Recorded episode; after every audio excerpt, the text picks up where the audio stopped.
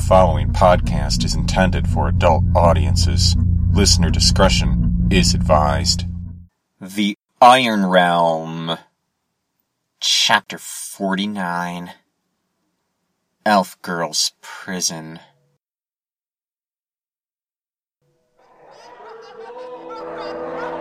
Treya's eyes flashed with anger, seeing the slave girl there, out cold and naked upon the stone, had fired something in her. Memories. Terrible memories.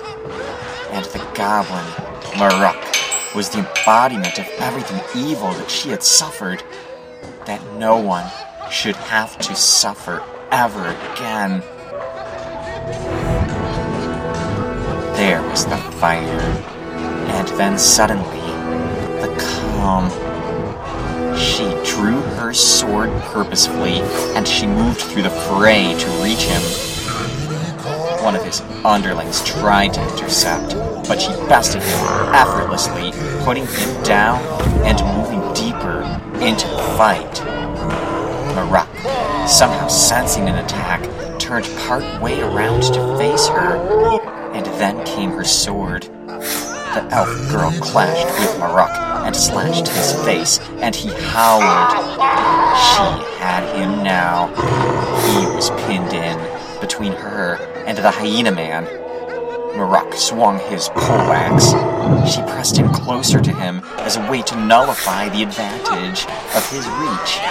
She slashed with her sword, driving him back, cutting and slashing, though each time he parried her, countered her, and she fought harder, determined to force the weapon through his skull, or his stomach, or his heart.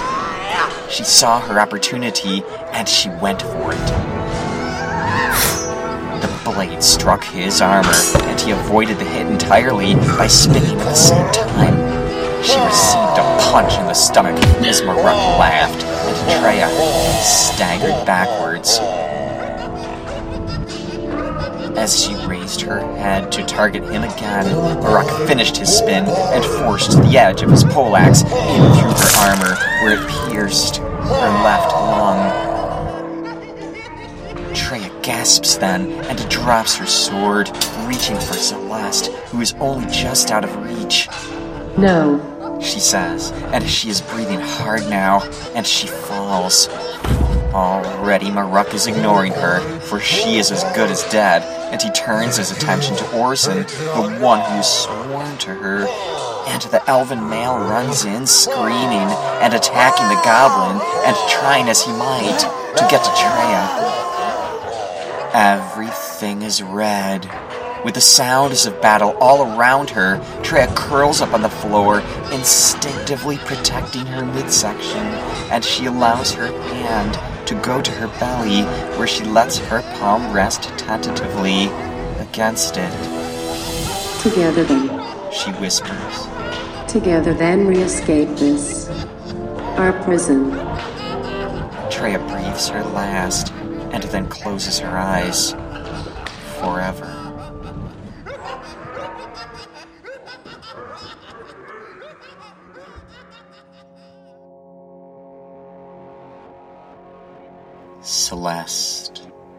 Priestess of Sylvanas, has been recovered, but at what cost?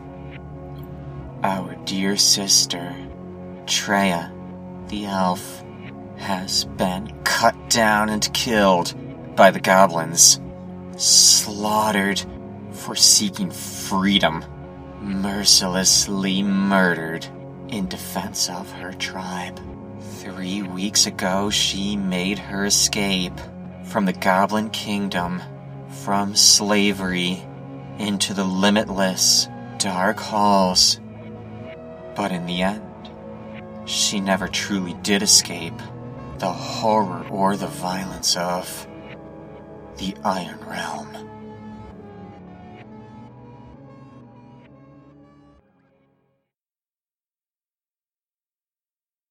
The Iron Realm, copyright A. B. Lenzo, can be found online at theironrealm.com and at the Iron Realm www.blogspot.com.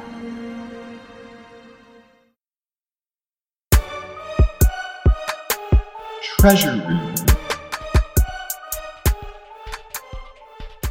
Following the battle, those of the group scurry as they will, trying to secure everything of use as quickly as they can before more creatures approach. Maruk has a ring of keys which go to Stockholm, and he uses it to free Celeste from the chain around her neck. Stockholm takes the collar and chain for his own inventory.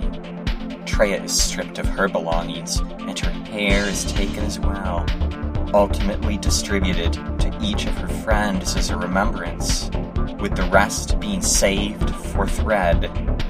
Treya's gold diamond ear clip goes to Lelena, the emerald dragon brooch to Orson. Her spellbook goes to Orson as well, and her clothes and armor are given to Celeste. Mazari chain, boots, leggings, and a cape. Celeste also possesses the green cloak, which once belonged to her daughter, Sira. And Treya's reader of magic scroll goes to Amazar, while her pouch of copper goes to Celeste.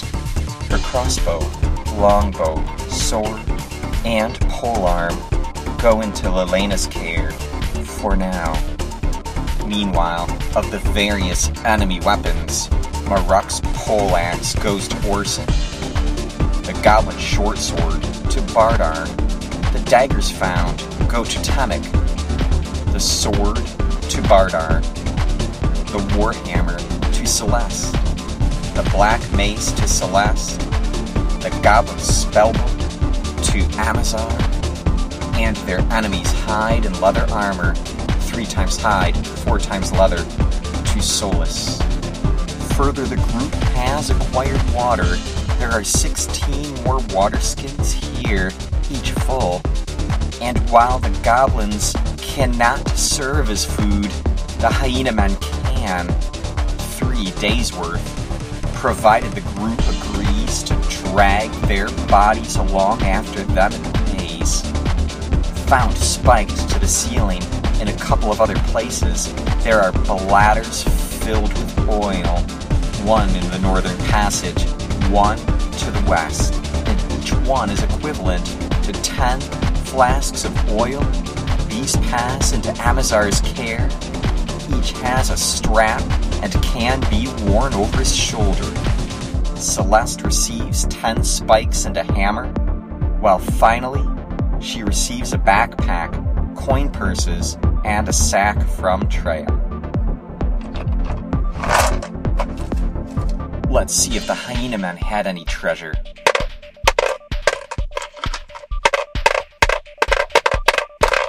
Forty-one copper coins, which go to Nim. Maruk's group would have had access to all the best.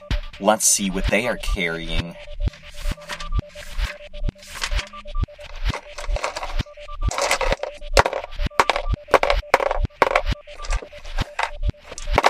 Sixty copper coins to Nim. No silver. Electrum. 86 gold, I'll give it to Nim. No platinum. Jewelry.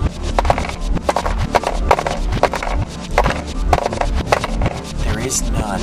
And magic items. Ah, one magic item is indicated. Guess we might as well roll it. This is something special. The sword that was recovered earlier is a sword plus one, but it is plus three against the undead. But is it cursed? I know the result, but for you, only time will tell.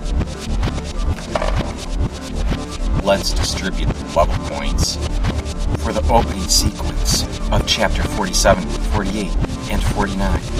150. for the Chapter 47 Real Roleplay segment, 50 more, and 50 for the NIM profile, 185 for the Goblin Hyena Confrontation, and 87 more for the coin acquired, which totals 522 level points. This value is split 16 ways. For Treya, though she died, must be included as a contributor to the fight, which looks like 32 level points each, with 10 left over.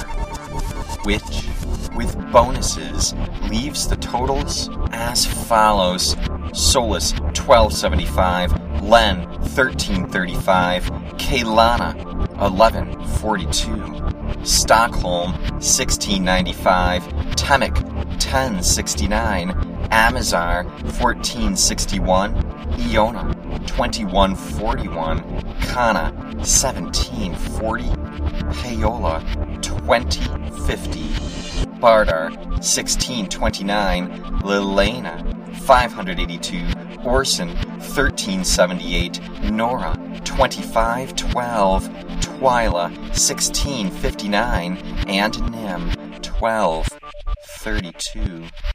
As for Treya, she never quite made it to 1500 points, with her final score resting at 1475.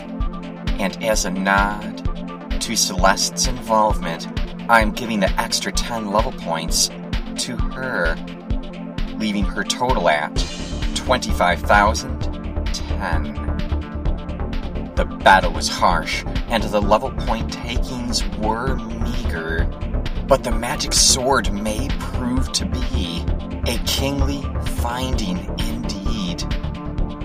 Perhaps the group will discover the power it possesses at a later time. But for now, they care only for shelter. And so back to the maze with them we go.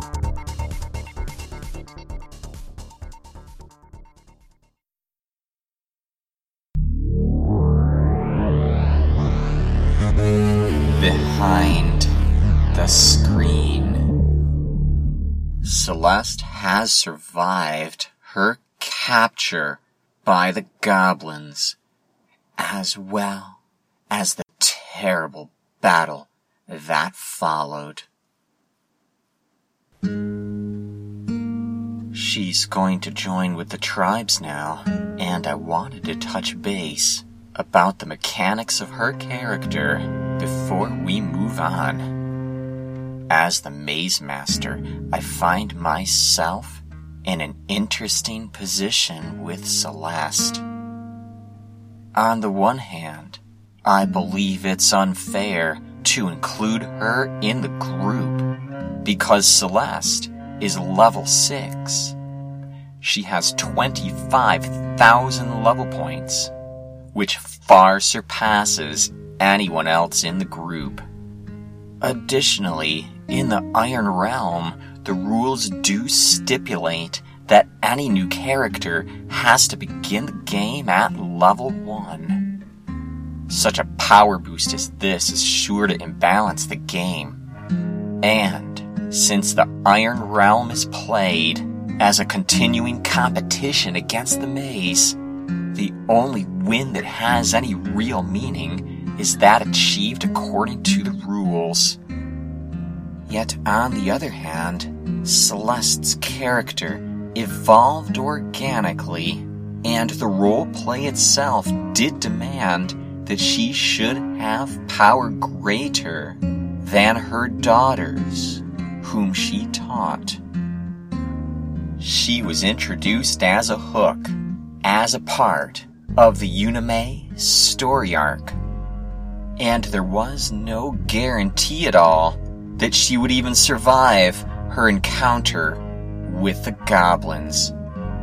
And yet, threads formerly woven regarding the intention of the goblins and the determination of her daughters to rescue her ultimately coalesced into the outcome we have now. And so, honestly, after everything that fair woman has been through, even your maze master doesn't have the heart to kill off her character or revoke the freedom so dearly earned. I'd also considered having the Unime and Celeste depart from the group once their reunion occurred, but this doesn't either make any sense. Why would they possibly leave the safety of friends? Why would a human priestess and her young daughters depart alone into the maze again? Into the dangers that lay there? What reason could there possibly be now that she and they have found their own kind again? Celeste will join the party. The story has taken on a life of its own, and the story now demands it. Of course, as the Maze Master, I do retain a duty to uphold the balance of the game, and so I do declare that Celeste has been stripped of all her divine power. I revoke it on a technicality her use of a bladed weapon during the prior combat. No spells at all, and no ability to exile the undead. The rest of her powers are not so easily taken, and so they will remain for now. Starting from here, let's generate the stats on the newest member of the tribes, the human priestess known as Celeste.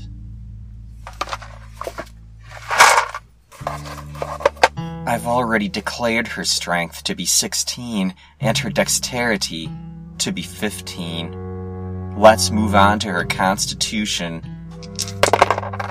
That's an 8. Plus stat advancement through level 6. No advancement, it remains an 8. Charisma starts at a 10 plus stat advancement. It has risen to an 11. Intelligence 11 and 12. Finally, her wisdom an 8 with stat advancement. Still, it is an 8. Hmm. I don't think I'll allow her wisdom to stand. The only stat that I can lower is intelligence, so I'll do so. Intelligence, I'm lowering it from a 12 to a 10 in order to raise her wisdom to a 9. And so, the stats for Celeste, Priestess of Sylvanas, are as follows Strength 16, Dexterity 15, Constitution 8, Charisma 11, Intelligence 10, Wisdom 9. Her life points, adjusted for Constitution, are a max of 30. I'm going to stipulate at this point that she is skilled with the mace and the hammer, plus two other weapons, which I shall determine later. Her death saves are as follow against the first kind, plus 8. The second, plus 7. Against the third kind, plus 5. Against the fourth kind, plus 3. Against the fifth kind, plus 4. At her level, Celeste needs a 17 to hit, an armor value of 0. Although it is worth noting that she has a bonus of 2 in melee due to her 16 strength and a bonus of 1 to missile attacks due to her 15 dexterity. With her deep life point reserve, and with hits equal or better to those of anyone else in the group, even with her loss of divine favor, Celeste is truly a strong and powerful ally to the group. Celeste, you've been through great evil. But you have come through it, and you have proven yourself worthy before your maze master. Priestess of Sylvanas, I now reunite you with your daughters. You've earned it. Welcome to the group.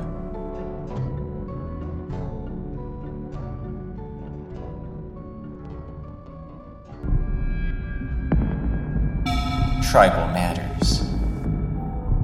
It is the 21st day of Primaris. Location 3816, level Alpha 1. It is 11:20 a.m. Following a brutal battle with the goblins and the hyena men. Life points for the wounded. Celeste, negative 2 out of 30. Iona, 6 out of 8. Paola, 7 out of 8. Orson, 3 out of 6. Nora, 16 out of 18. Each of the Unime have healing available, whilst Amazar has ready the spell called Door Denial, and Orson Ventriloquist. Treya the Elf has been brutally slain, and Orson especially grieves uncontrollably for her when it is soon discovered that there is nothing that can be done for her. Lelena harvests her long blonde hair, while the rest of the group works quickly to salvage her belongings as well as those held by their opponents. On the dead Rock, Stockholm discovers a ring of keys and these he uses at once to free the chain from around Celeste's neck. Celeste's daughters are with her almost at once, and they use their healing power upon their mother, returning her mercifully to consciousness. Celeste sits up, shivering, and Stockholm at once throws his green robe around her bare shoulders. We can't stay any longer, says Stockholm. Let's make for the crystal room and regroup there. The group tends to this at once, and with the help of their warriors, the corpses of the hyena men are dragged into the crystal room too. The group goes to work at once on these, chopping them apart for although stringy, this meat will sustain them in the coming days. The crystal in the crystal room is not lit, spinning silently in the air at the center of the room. But the work done is aided by the spell Kaylana cast earlier, Illumination, and this allows them significant time which they need to do the work. As for the goblin captives, they are released, weaponless and without armor, into the maze. Get going, you curs, says Stockholm in their language. Your brothers betrayed us badly, but we don't need to compound their crime with more blood. So get out of here before I change my mind. And don't come back if you'd rather not see my axe. The goblin captives are soon away to the west in the maze. The group spends some time with Treya, with Orson especially cradling her limp body, crying, and kissing her upon the forehead. The others take some time to tell stories of her, including her fierce victories over the goblins and her determination in the face of impossible odds. After a time, and perhaps it is too short, some of the men take her body, ultimately returning it to the moss lichen room where Treya will find her final rest. From the maze you have come, says Solus, and to the maze you will return. There is little outside of it as the hour approaches 1 p.m. Celeste has been returned to three life points total, having received four points of healing from her Unime daughters. Celeste has given unto her Treya's clothes, Treya's armor, some basic gear, and weapons. Her daughters are filled with great relief to have their mother back, and yet their feelings are not of joy only, for it seems it was necessary to trade two lives for hers that of Treya the elf, and that of their own Sira, youngest of the universe. Further, Celeste has no voice anymore. It has mysteriously left her. The others do not know the reason why, for an inspection of Celeste shows that her tongue and her other mouth parts are intact. But the group suspects it is the trauma she has suffered at the hands of the goblins, compounded with the grief of discovering that her youngest has died. Celeste stays close to her daughters, and they comfort each other in the dark. But the group does not delay for long at the crystal room, for they know they are not safe here. And though Maruk is fallen, and though Celeste is rescued, there is no more time. They must push on.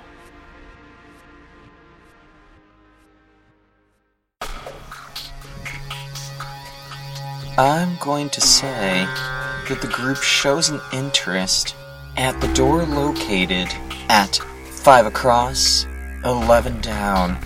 This space was explored by Stockholm and his group previously, and there was a sound of some creature inside, but they had not the strength to explore it at the time. Yet now I think the group will press on towards that location in the dark, led by Stockholm, in hopes that they can reach it, in hopes that it will be their new base camp. Because the group is low on water, and because the group can't stay where they are, now is the time to attempt the trek.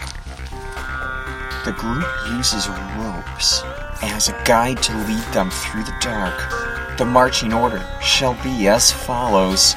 In the front, Stockholm and Solus, followed by Temek and Kana. Behind them, Kaylana and Paola. Behind them, Iona and Twyla. Then Len and Celeste. Then Lelena and Amazar. Then Nora and Nim. And last, Orson and Bardar. Kaylana and Amazar are poised to produce a light should the need arise, while if they are lucky, only Stockholm's vision and Orson's will be enough to lead them in the dark. Starting at 1 p.m. with a move of 30 feet, we begin the Roaming Creatures Challenges.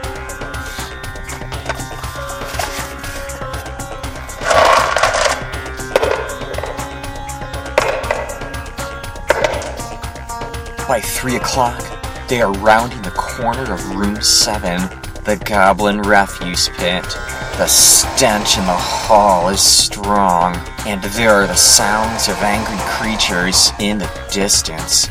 But the group continues quietly, pressing on, pressing on.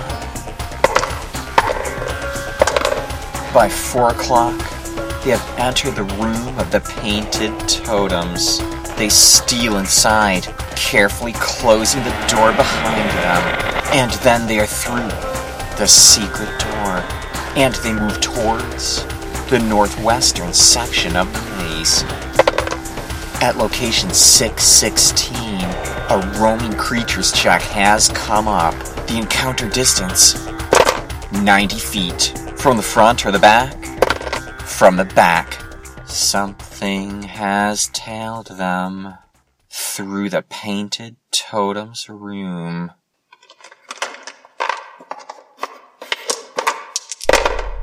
Some listen checks for Orson and Lelena, who are positioned best to hear anything.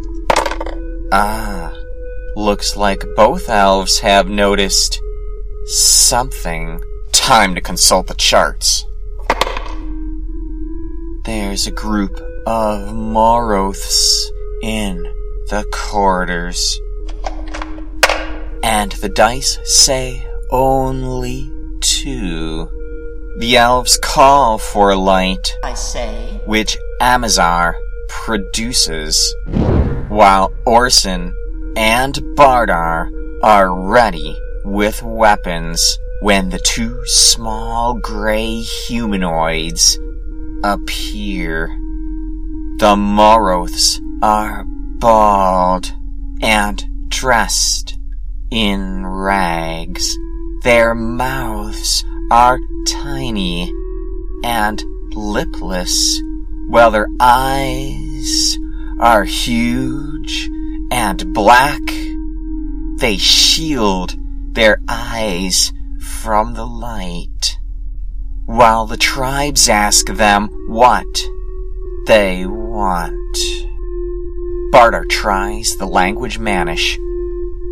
Hey you, Barter says, holding up his weapon. why are you tailing us? And what do you want? These creatures do speak Manish, so the reaction check is only a negative one. Let's see what happens.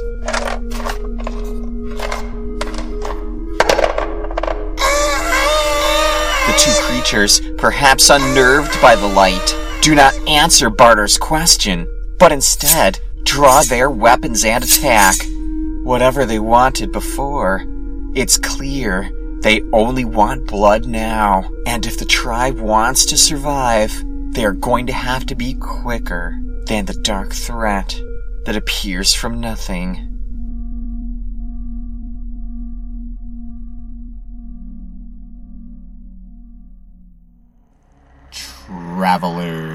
Come to me, for I, your maze master, have news.